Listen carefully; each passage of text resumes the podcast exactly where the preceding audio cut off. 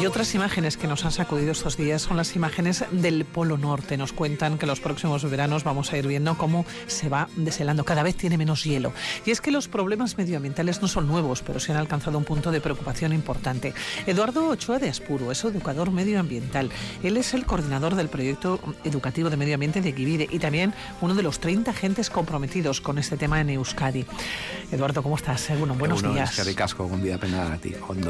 Bueno, pues encima de la mesa esas imágenes del Polo Norte que nos han sacudido estos días, pero también más imágenes, esas eh, que nos marca el termómetro cuando estamos viendo la temperatura, 21 grados, un día de junio a las 10 de la mañana, 10 y 13 minutos. ¿Cuándo lo has vivido aquí en Vitoria-Gasteiz, Eduardo? Pues la verdad es que me cuesta mucho recordarlo, recordar esta, esta temperatura tan anómala, ¿no? Eh, lo que está pasando en los últimos años, que se está convirtiendo, está pasando de ser un hecho puntual anual a una tendencia, conforme durante una serie de años consecutivos se consolide. Pero realmente extrañado, extrañado y preocupado en el buen sentido por la situación. Imágenes del Polo Norte nos han sacudido estos días. No es un paso más, es un paso de gigante. Es un paso de gigante. Hace unos años se comparaba eh, la situación de los polos como en las minas eh, del siglo XIX, cuando se colocaban gorriones en pequeñas jaulas y entonces cuando estos pájaros tenían problemas respiratorios y demás era la señal de alarma para que los mineros pues salieran de las minas para protegerse. ¿no? Los polos son esos avisos, las señales de alerta, tanto el polo norte como el polo sur y están ambos muy comprometidos desde hace ya décadas en realidad.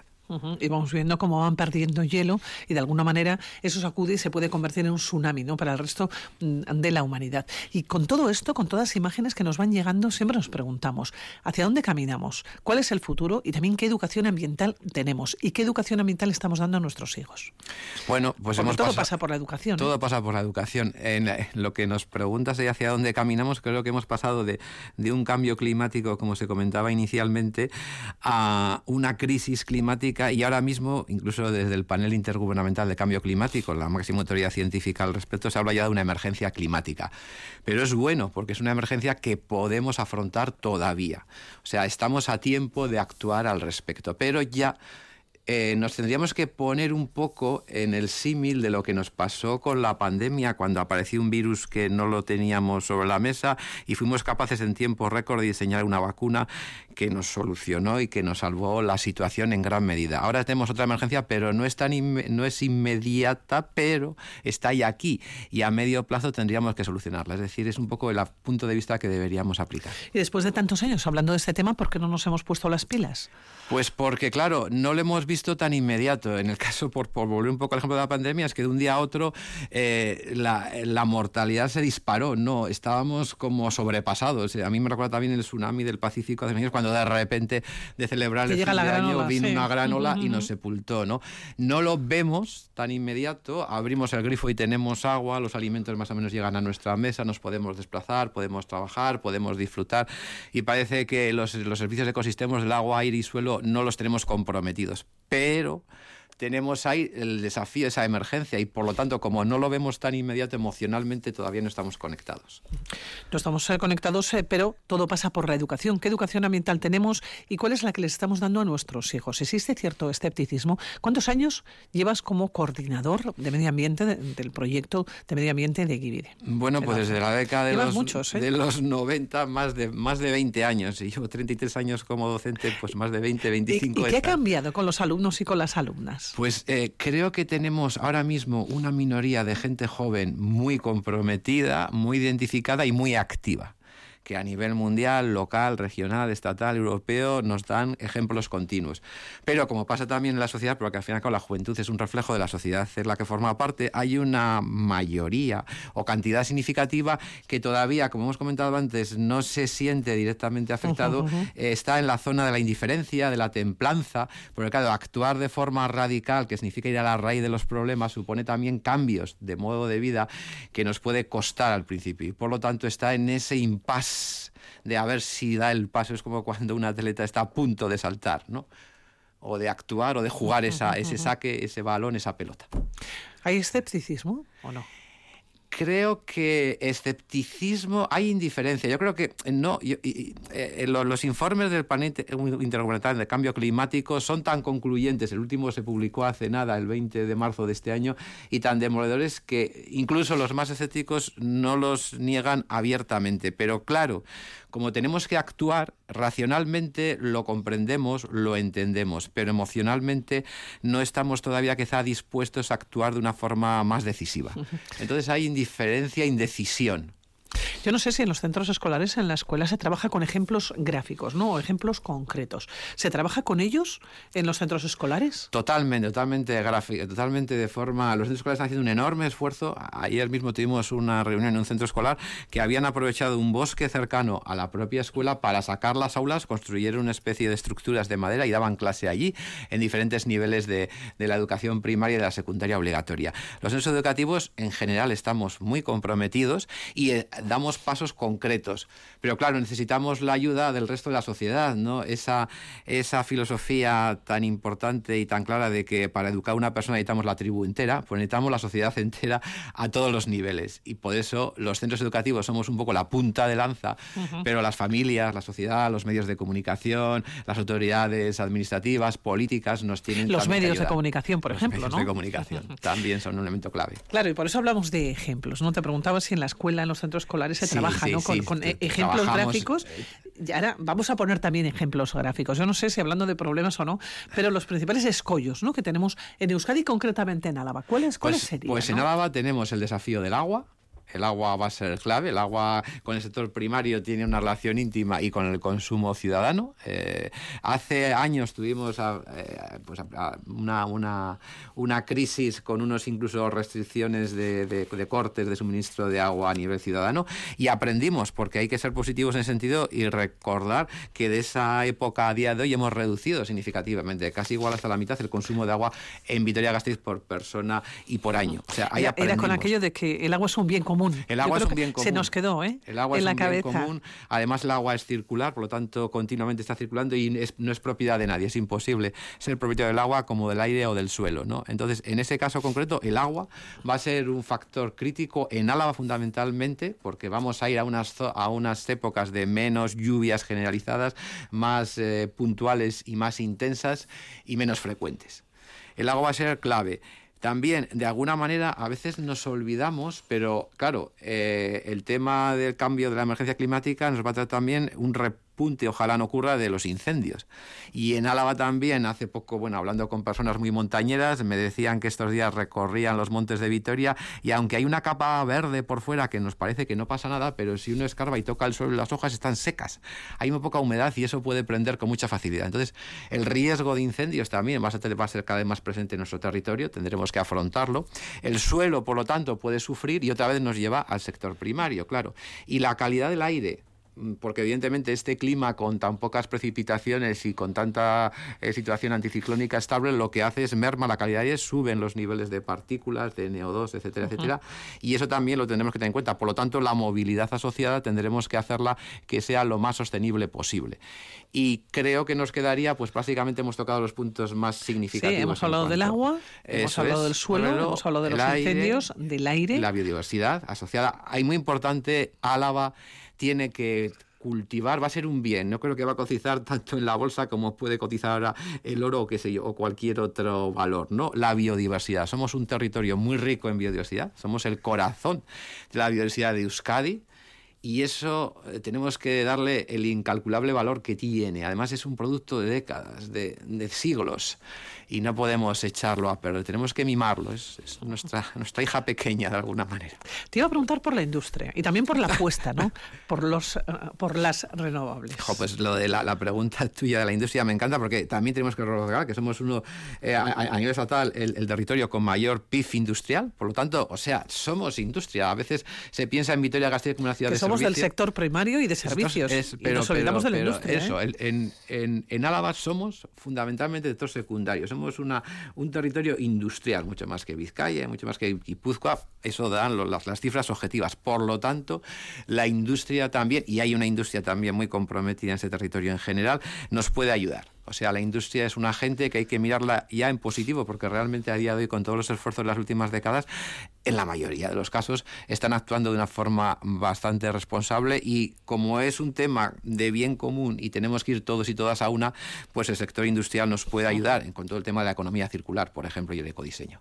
Apuesta por los renovables, la energía eólica. La que pasa que con los renovables, en Álava en concreto, tenemos que tener mm, cuidado, es decir, tenemos que reducir el consumo de porque tampoco podemos llenar el territorio de huertos solares y de parques eólicos. Si queremos llegar a un equilibrio con nuestra biodiversidad, tendremos que ser selectivos y cuidadosos en dónde colocamos los parques eólicos, de qué potencia los instalamos porque pueden convivir y podríamos ser un territorio modélico, modélico a nivel estatal, europeo y mundial, si conseguimos ese balance, ese balance, ese equilibrio entre las renovables que necesitamos y la biodiversidad que tenemos que seguir manteniendo y cuidando.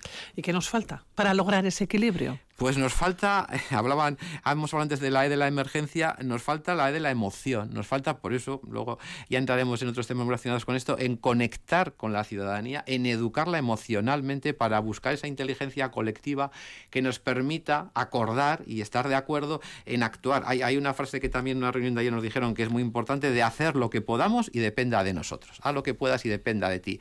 Empieza así, actuando, porque tu ejemplo además siempre es multiplicador, y luego siendo corresponsable responsable a nivel de consumidor y a nivel de lector o lectora. Ahí son dos ámbitos en los que podemos todavía mejorar mucho. ¿Tienes la sensación que se están haciendo bien las cosas? Cuando estamos hablando de las renovables, ah, porque has mencionado el lugar donde se instalan, hay que tener evidentemente mucho cuidado, hay que estudiarlo bien, eh, cuáles son los lugares y también cuántos se tienen que poner. Hablamos de cantidad y hablamos de ubicación, fundamentalmente, que puede ser el escollo para no ponernos de acuerdo o para que las partes no se pongan de acuerdo. ¿no? Creo que hay, claro, hay que hilar muy fino entre los intereses de determinadas empresas y organizaciones corporativas al respecto, que quieren aumentar su capacidad de negocio y que hasta cierto punto es legítimo, y las necesidades de la sociedad, el bien común. O sea, eh, tenemos que pensar en clave social, en clave colectivo y en clave de bien común. Ubuntu, que es también una, una filosofía africana que lo resumiría muy bien, e incluso en términos compasivos con nuestra sociedad y con la propia naturaleza. Entonces, si, si vamos a esa clave, eh, ese, esa ubicación siempre nos hará poner la salud la salud de nuestro territorio, la salud de nuestra sociedad como primer objetivo y en función a eso, para tener un bienestar eh, físico y mental como sociedad y como individuos y como seres vivos, pues entonces eh, subsidiariamente también buscaremos los emplazamientos mejores y las potencias más adecuadas, pero no al revés. Hablamos de ese plan territorial sectorial ¿no? de las energías renovables elaborado por el Departamento de Desarrollo Económico, Sostenibilidad y Medio Ambiente del Gobierno vasco y hay una serie de puntos estratégicos ¿no? ya fijados para Álava. Eso es. Eso es, pero esos puntos tenemos que ser, sobre todo... ¿Hay que darle una vuelta a esos puntos? Hay que darle una vuelta porque yo creo que la eficiencia energética, que es consumir menos energía, todavía en Euskadi se puede mejorar significativamente. De hecho, las empresas más punteras de nuestro territorio son las más eficientes energéticamente. No es las que necesariamente consuman más energía renovable, sino consuman menos energía y evidentemente la de consuman sea renovable. Pero primero es como cuando cerramos el grifo. Pues antes de que pensemos en más infraestructuras hidráulicas, vamos a cerrar todos y todas el grifo metafóricamente hablando. Hay lugares como La Braza o como Azaceta, por ejemplo, ¿no? Que, es, que son los, los inmediatos, en principio, los puntos inmediatos, ¿no? Donde se van a instalar. Eso es, pero ahí tenemos que, que, que priorizar la biodiversidad del, del, lugar y ver si realmente es estrictamente necesario. Porque una vez que se hace una obra civil, ya, bueno, pues colocar un aerogenerador no es, no es como una central nuclear, evidentemente, pero sigue siendo una obra civil. Y una vez que se instale, pasa como cuando se hace también una, eh, una, una, red de tranvía, eh, hay una obra civil que no se va a desmontar, siendo, siendo realistas. Por lo tanto, pensémoslo bien y pensemos en, en, en bien común, en, en, una clave comunitaria. De hecho, bien común es el eslogan de la mayoría de las comunicaciones del gobierno vasco y yo creo que tenemos que interiorizar, pero en cada segundo, porque va a ser lo que, lo que nos dé una resolución positiva de esta emergencia climática que estamos afrontando. Eduardo, tú eres uno de los 30 agentes comprometidos mm. con este tema, con el tema de medio ambiente ¿no? en Euskadi. ¿Tienes la sensación que estos 30 agentes os escuchan? Bueno, sí, tenemos que, recordar que bueno, yo en realidad participo en nombre de Givide en, esta, en este nuevo proyecto de plataforma tecnológica que ha venido del Departamento de Desarrollo Económico, que se llama Boost, y realmente eh, parte de dos ideas muy importantes. Primero, como hemos mencionado aquí, aquí varias veces en la conversación, la inteligencia colectiva, la creación de una plataforma de plataformas, de una aprovechar la digitalización y las tecnologías en ese sentido para que la educación ambiental salga de las aulas, sea más allá de la formal, vaya a toda la ciudadanía y eso nos permita avanzar en ese sentido. Y bueno, tengo que reconocer que el martes tuvimos una pequeña reunión con el sí, esta misma semana, y, nos, y nos escuchó y realmente pero eh, no podemos olvidar que esto tiene que venir de la mano de, la acción y del, y del, ejemplo de cada, de, cada persona y de cada organización. Tenemos que ser coherentes y, y cada institución, ¿no? Y de cada institución y todos colaborando, cooperando realmente unos con otros y unas con otras, ¿no? Pero es un paso, es un paso que tiene que aprovechar la experiencia educativa de décadas que ya llevan tanto el Departamento de Educación como el de Medio Ambiente, que deberían trabajar siempre colectivamente y cooperativamente y avanzar y avanzar hacia la ciudadanía, que somos eh, hay una educación que se llama para el desarrollo sostenible la ciudadanía global o local, es decir, global y local, que es a lo que tenemos que tener para formar ciudadanos transformadores, ciudadanas transformadoras. Proyecto de ley de transición energética y cambio climático para alcanzar la neutralidad climática en Euskadi antes del 2050, un compromiso del equipo de gobierno, además para esta legislatura que fue aprobado el pasado 16 de mayo y que ya se encuentra en tramitación en el Parlamento Vasco. Eh, ¿Cuáles son los pasos que se van a dar? ¿Qué aporta este proyecto de ley? Pues, y también me decías a micrófono cerrado, bueno, por fin hay una ley. Por fin hay una ley. Hay una ley estatal, ahora tenemos la correspondiente ley autonómica, o sea, ya legalmente estamos ya bastante bien organizados eh, al respecto, ¿no? Pero sí que pediríamos a esta ley, que todavía tiene trámite parlamentario por delante, que sea más valiente en el ámbito de las sanciones. Es decir, que el principio tan universal y conocido de quien contamina paga realmente eh, se explicite en sanciones de, determinados de diferentes niveles en función de incumplimientos, de no alcanzar determinados objetivos y demás. Porque seguimos planteando la neutralidad para 2050, pero ya se está adelantando a 2050 2040 en la mayoría de los planes, incluso Vitoria-Gasteiz tiene una misión europea para 2030. 2030.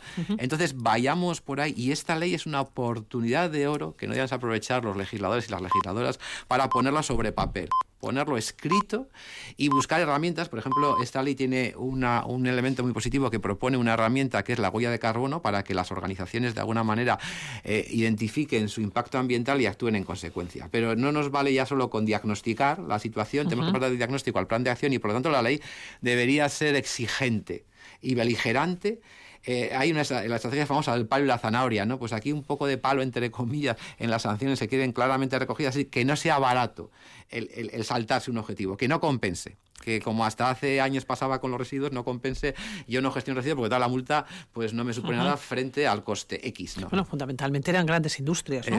pero ahora tenemos que llevarlo a la ciudadanía, a las organizaciones. Bueno, eh, tenemos que, somos un ente, una, una, un lugar, una ubicación, en este caso el territorio histórico de Álava, Euskadi, lo que queramos, y tenemos que actuar conjuntamente ya todos los agentes. Claro, has mencionado en varias ocasiones ya conjuntamente, ¿no? A ir de la mano, ¿no? Vamos.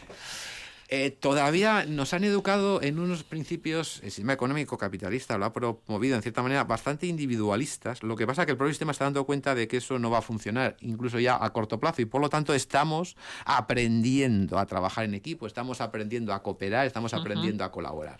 Y ese aprendizaje a veces nos cuesta. A veces nos cuesta y nos encontramos eh, con algunas decisiones. Me voy a ir ahora mismo a Francia, ¿no? Hasta hace unas semanas conocíamos esa prohibición de vuelos cortos en Francia. No sé si una buena medida para reducir la contaminación esos trayectos que se puedan realizar en tren, dicen, en menos de dos horas y media. No sé si es una medida simbólica o una medida efectiva. Es, es muy efectivo. Los, cuando hemos calculado, nosotros hicimos una, bueno, tanto las huellas de carbono que hemos manejado nosotros, la, de Llueve y una propia que tenemos de un proyecto con la Diputación Foral de Araban Susero, en todas ellas, cuando las personas hacen, calculan el cálculo, las organizaciones, se dan cuenta de que si en movilidad no introducen el, la variable del vuelo en avión, la huella ah, baja drásticamente. O sea, todo lo que sea viajar por tren frente al viaje en vehículo o incluso en avión o incluso en barco, que ya ahí el tren no tiene muchas posibilidades, pero en cualquier caso el viaje por tren es fundamental. Además, Europa tiene en general bastante buena infraestructura eh, ferroviaria y deberíamos potenciar al máximo, no solo la alta velocidad que ya en algún momento se terminará de, establecer, de construir, pero es que además el transporte de cercanías, la, la, velocidad convencional también hay que cuidarla. El transporte en tren cuanto más sostenible, mejor, es, fundamental frente al avión. A día de hoy, incluso los propios fabricantes de aviones reconocen que no tienen una alternativa real al queroseno y a otro tipo de combustibles que todavía se utilizan. Bueno, entonces, como ya se nos está terminando el tiempo, pero nos quedan muy poquitos eh, minutos, imagínate, Eduardo, que tú tuvieras la capacidad de cambiar las cosas. Ajá. Eh, ¿Qué cambiarías aquí? concretamente en Álava, después de todo lo que hemos hablado, potenciaríamos el tren. Potenciaríamos el tren pondríamos el tren, seríamos muy selectivos en los nuevos parques eólicos y huertos solares. Sustituiríamos el concepto de huertos. ¿Selectivos? En parques? Sí.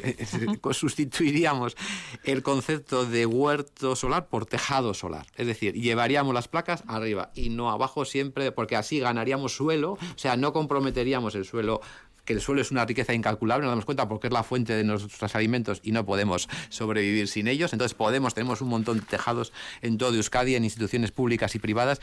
Eh, las comunidades energéticas tendrían que ser el futuro de la gestión energética colectiva, porque además tienen, eh, son una herramienta fundamental para luchar contra la pobreza energética, los problemas de desigualdades, etcétera, etcétera, porque son muy inclusivas.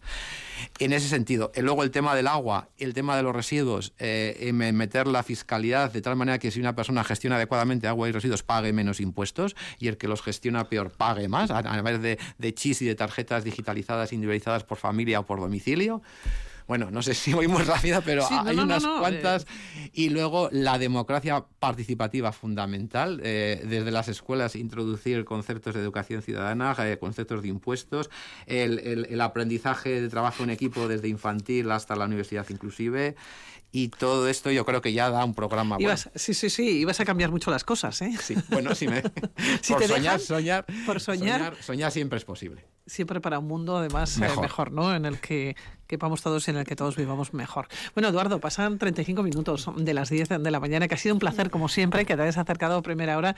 Eh, siempre eres eh, muy educativo, decíamos, eres uno de los 30 eh, agentes educativos comprometidos con este tema aquí en Euskadi, además de ser educador medioambiental. Darte las gracias, como siempre. Pasar estos pues minutos contigo. y yo te con ese mensaje que hemos dicho al principio, ¿no? Hacer lo que podamos y dependa de nosotras y de nosotros. Eso es fundamental. Millas que Millas que Agur,